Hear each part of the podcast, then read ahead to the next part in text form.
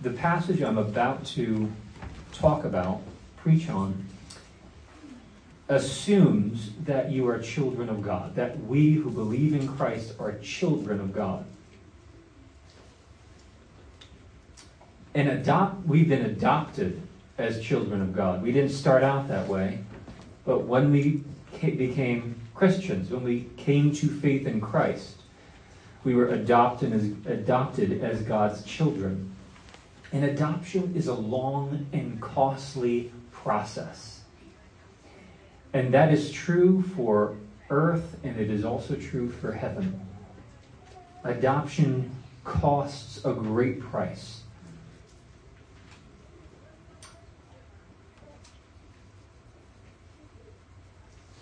And what, what the Lord wants when He adopts us is to become our Heavenly Father, not just in word, but in deed, so that we actually abide by His rules and His life and His holiness as we live in His house. Suppose there was a couple who went on a mission trip to Bangladesh and saw a small child, unfed, barely clothed, consistently raped by the tribal elders of that village, being trained to shoot an AK 47 at five years old, and ultimately die in fighting for Allah. And this couple grieved because of what they see and for a heart that goes out to this little boy, goes through a long and painstaking process uh, to adopt him. I don't even know if that's possible, but let's just say they go through a long and painstaking process to adopt this child. It takes an enormous amount of money, time, prayer, and it comes at a great cost to these parents. Why did they do that? They did that to deliver him out of darkness. They went through that painful purchase and ransom to raise him to be safe, to be fed, to be clothed, to know the living God. They, ra- they want to raise him to become the man of God he could never be if they didn't adopt him right? That's why they would adopt him. And I want you to see salvation in the very same way. That we were called out of darkness into his marvelous light.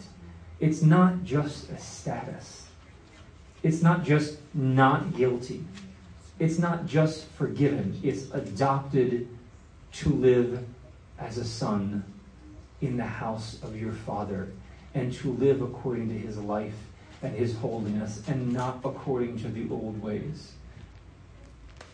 So, with that said, and with adoption and your sonship in view and your, and your daughterhood in view, please read with me verses 14 through 21 of chapter 1.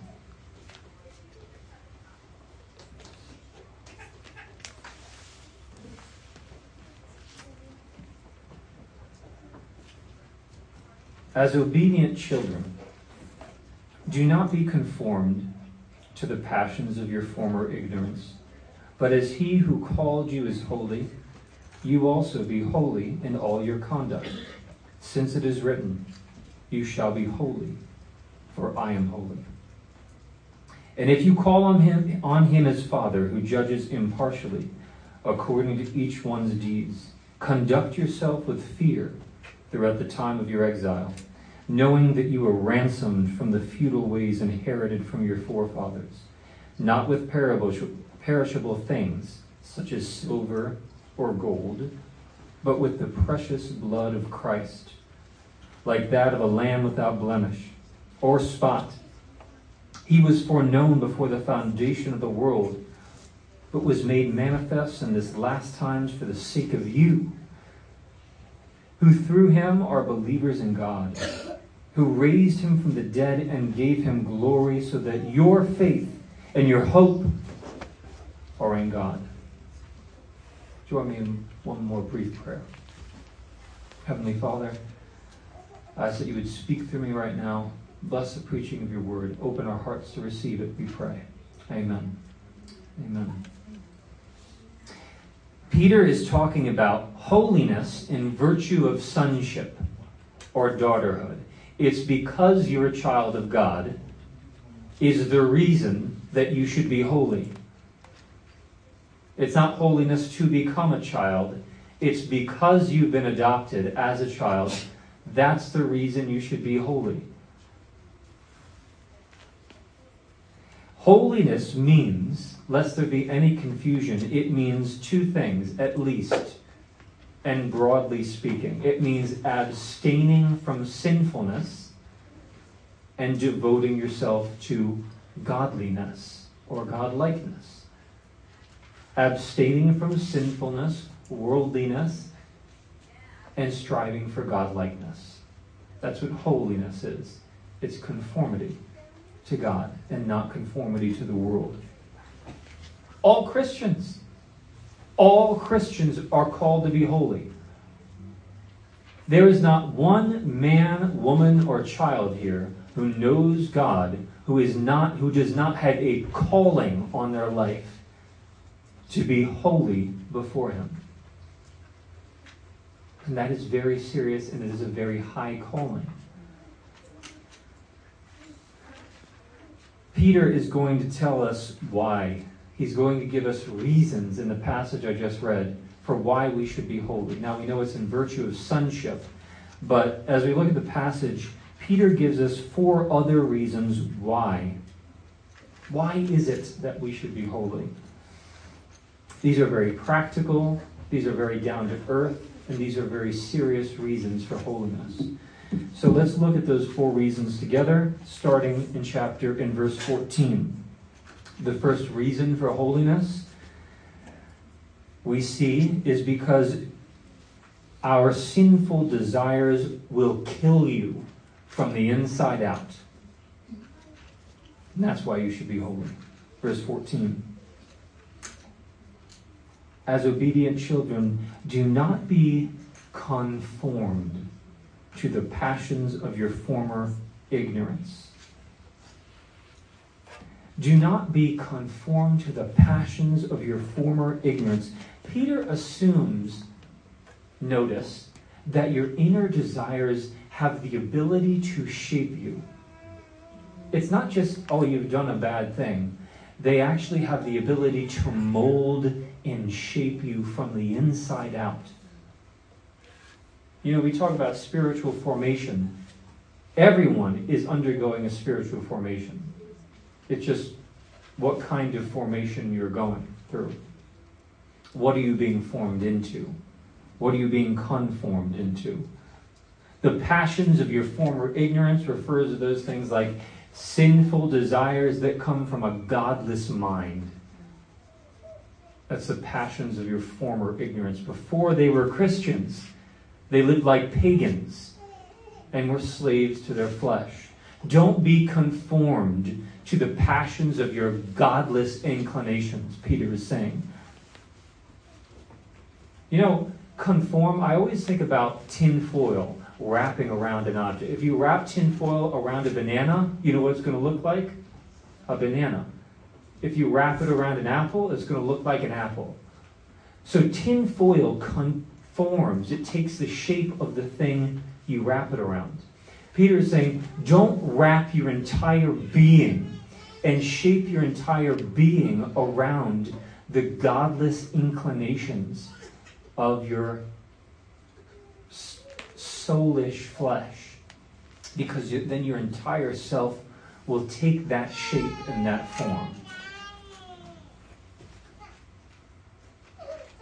So, those desires will kill you, and they will shape you from the inside out.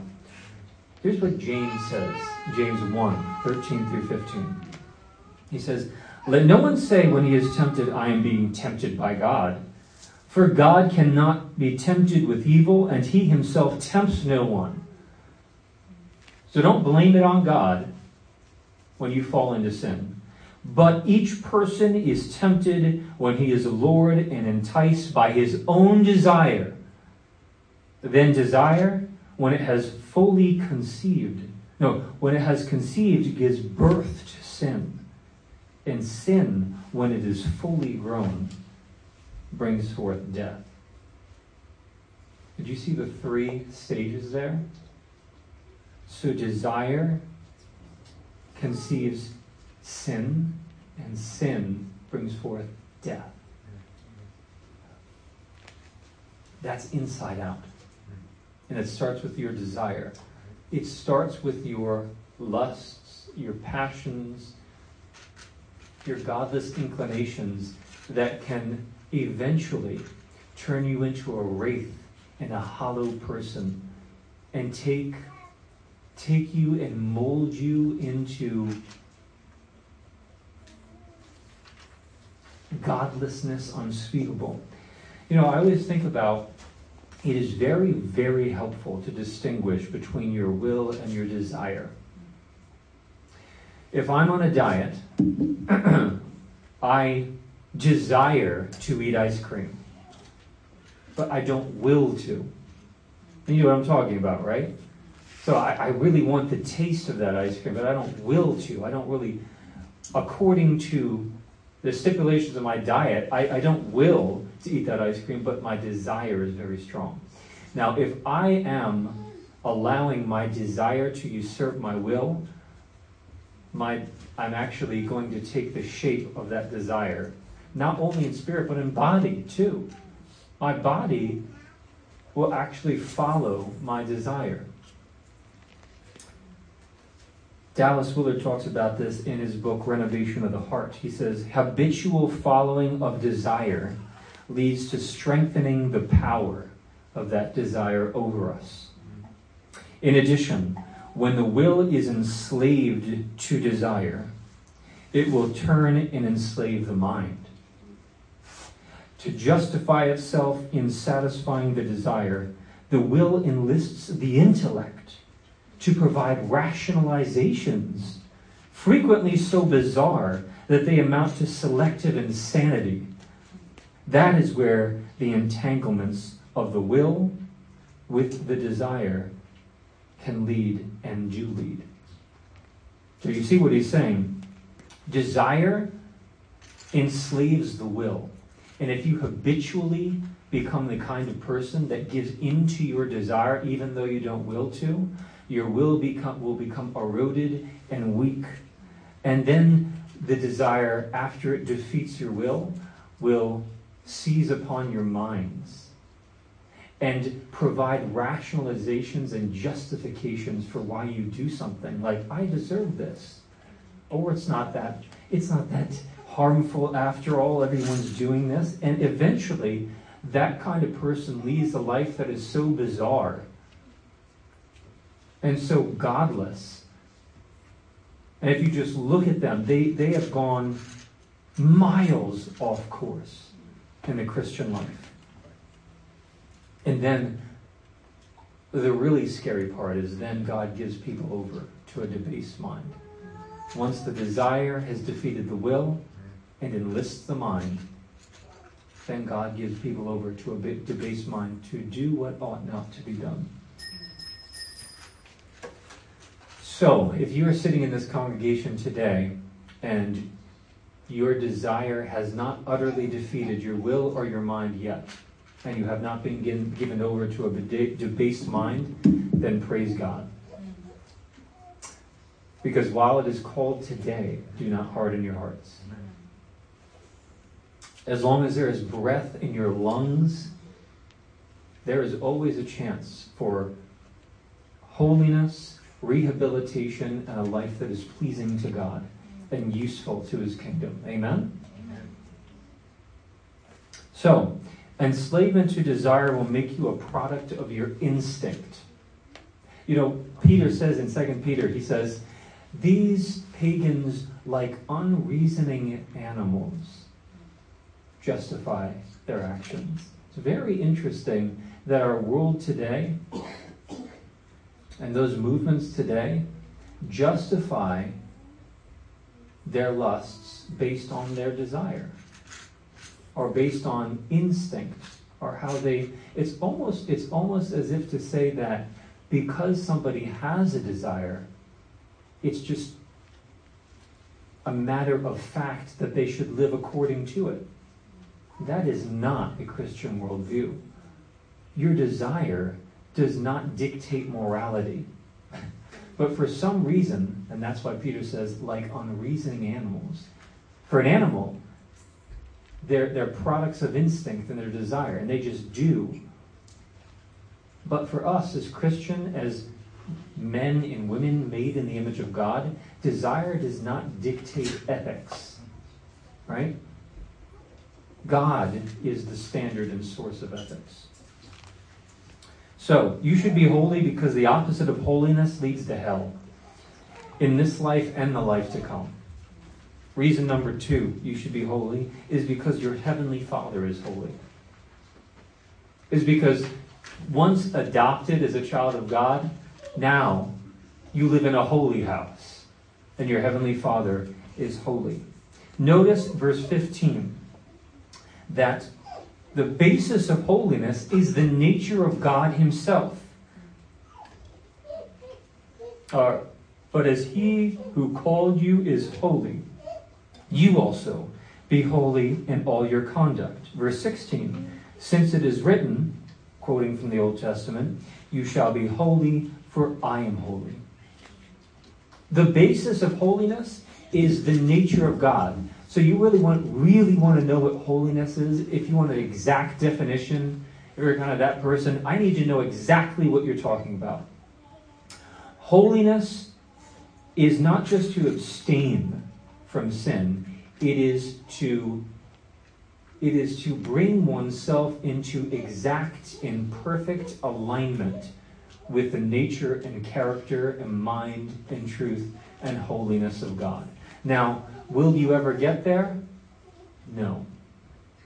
Should you strive to continue to bring yourself into conformity with God? Most certainly, absolutely, yes. In fact, you are being conformed into the image of Christ according to his purpose since you've been saved. That's God's will for you. You know what this word sin in Greek means? Who knows? Hamartia, which means to to miss the mark. Who is that? Stephen. Stephen's a good studier. Um, to miss the mark. So hamartia was an archery term that meant to miss the mark. So when I take my bow and I shoot and I miss my target, there's a gap between where my arrow landed and where the target was. That gap that's sin, figuratively speaking. So, any gap in your life, in your thinking, in your character, in your actions, and the truth, the holiness, and the will of God, any gap there is by definition sin. It is to miss the mark.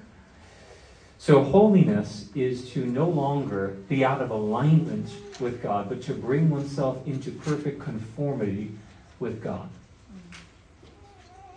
This is what Jesus taught. He says, He, he raised the standard for the Christian disciple. He says, You must be perfect as your heavenly Father is perfect. So, you're not doing this on your own. This is not a call. Peter's not being unreasonable here. You have the Spirit of God within you. Do you not? You've been given the very life of God. Do we not? And so the call to holiness is simply to cooperate with the Holy Spirit. Don't fight the Lord in your life. Now, I have seen an evil under the earth. And that is some preachers and Christians using forgiveness and grace like it were a shield against reprimand in the Christian life. It's almost like, well, I've been forgiven, and I know I'm a sinner, but I'm forgiven. We've gone over this before. But it's almost like forgiveness for them acts as a shield against any call to a, a more devout and holy life. And that is to presume upon God's grace and mercy. So we should not sin because grace should abound, but it, you've been united with Christ. You've died with him. You rose, you've raised with him. The Spirit of God is in you. And so holiness is not done by your power, it's done by God's power within you. So don't fight the Lord in your life. And don't use forgiveness as a shield against God's word to do more work in your life. So, in virtue of your sonship or your daughterhood, you're called to reject the world and sinfulness and to live a life that is in conformity with God. And you should be holy because your Father is holy. Third reason you should be holy is because God is an, a fair and equitable judge. Verse 17. And if you call on him as Father, who judges impartially according to each one's deeds, Conduct yourself with fear throughout the time of your exile. Let me read that again. Because sometimes we have we have changed fatherhood as Christians to mean something very squishy and soft. But here's what here's what the apostle here's how he talks about fatherhood. If you call on him as father, who judges impartially according to each one's deeds, conduct yourself with fear throughout the time of your exile. God is not just your father, he is the judge who judges impartially according to each one's deeds. So here's the thing every person, Christian or not, will appear before God in judgment according to their deeds. 2 Corinthians 5 9, Paul says this as well. 9 and 10. So whether we are at home or away, we make it our aim to please him. For we must all appear before the judgment seat of Christ, so that each one may receive what is due for what he has done in the body, whether good or evil. Romans 14 12. So then, each of us will give an account of himself to God you will st- still stand before God in judgment. Some will hear, Well done, good and faithful servant. Enter into the joy of your master. Some will be saved as yet by fire, just by the skin of their teeth. And some will hear the words, Get away from me, I never knew you, workers of lawlessness. That's a dangerous place to be, to think you're a Christian because you served him, but in fact you were a worker of lawlessness.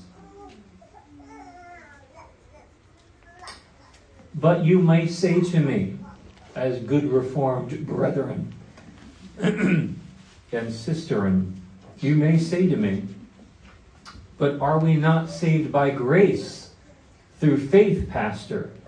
Have you not read your Bible?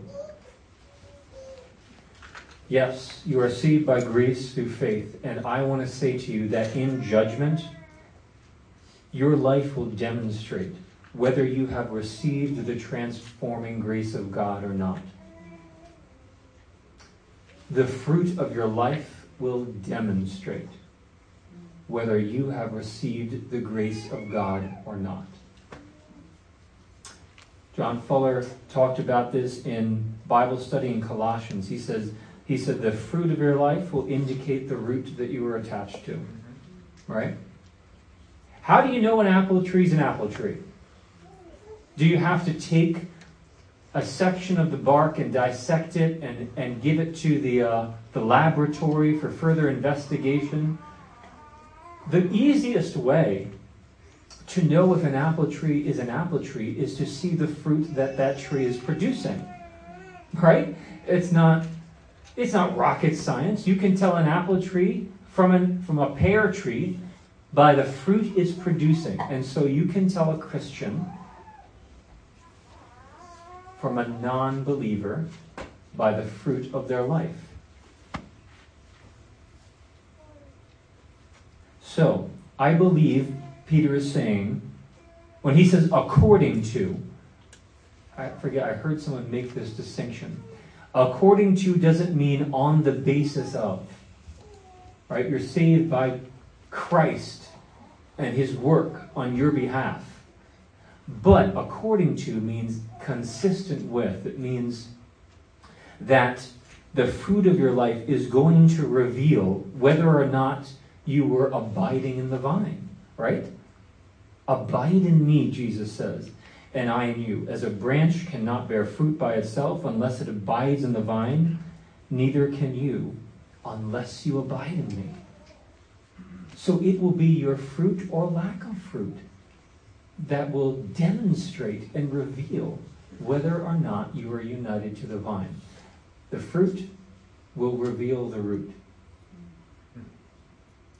And it will be a confirmation or a disconfirmation of your union with Christ and whether you actually had faith and whether you were actually united to Christ by grace or not. It is on that basis that Peter says we are to have fear of God the Father. Fear means reverence, acknowledgement that we will give an account. It is an extremely dangerous thing to take God lightly. Now, you love God, rest in Him, go to Him as your Heavenly Father, but do not confuse those affectionate opportunities as a reason or an opportunity to be indifferent about the holiness and awesomeness and dangerousness of God.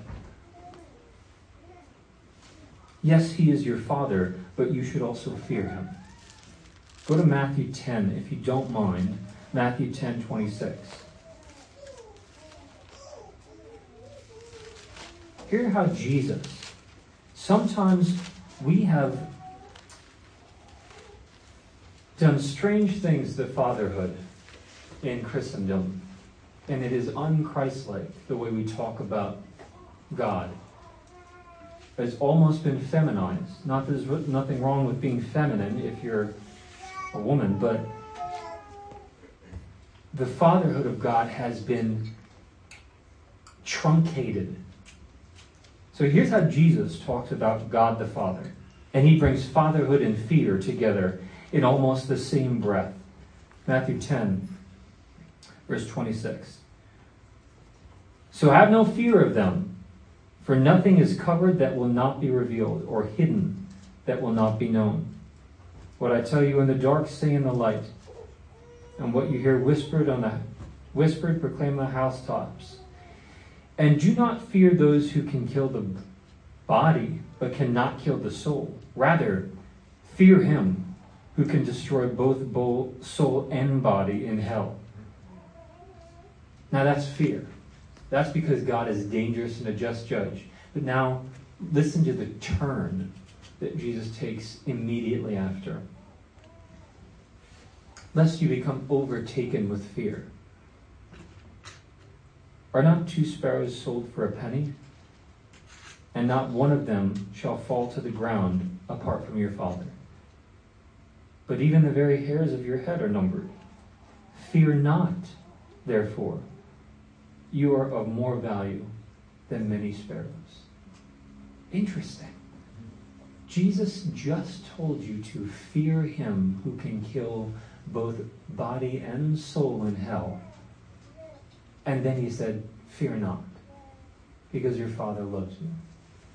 There is an appropriate tension, biblical tension, that disciples of Christ should hold. A fear of God as judge and holy, but a trust and a love and a confidence in Him as a Heavenly Father. Good. Fear and fatherhood. Fourth and final reason that we should be holy is because of the great cost of your salvation. Verse uh, 18. So conduct yourself with fear throughout the time of your exile, knowing that you are ransomed from the futile ways inherited from your forefathers, not with perishable things such as silver and gold, but with, but with the precious blood of Christ, like that of a lamb without blemish or spot. Ransom from the futile ways, Peter says. Ransom means purchased, it means bought. Bought out of a life of futility, emptiness, darkness, vanity. Some of you have experienced and lived futile ways, empty ways. And you know how dark it is. You know how empty that is. Vanity. You know that feeling. You were ransomed from those futile ways inherited from your forefathers. Interestingly, he says, empty ways inherited from your forefathers. You're not, you're not a product of generational sin. You were bought out of that, he's saying to them. He's, Peter is telling them that whatever pagan, idolatrous lives your fathers were living, you were bought out of that by the precious blood of Christ. Don't go back to those things like a dog returns to his vomit. So, he was talking about the, the generational paganism, the sexual deviancy, the ungodliness of their parents, their grandparents, and their great grandparents. Generational sin is the thing you were purchased out of, he's telling them. And you were purchased with what was incomparably precious to God, with the precious blood of Christ. Now, if it costs the Lord unspeakable agony, loss, pain, death, how dare a son take that lightly?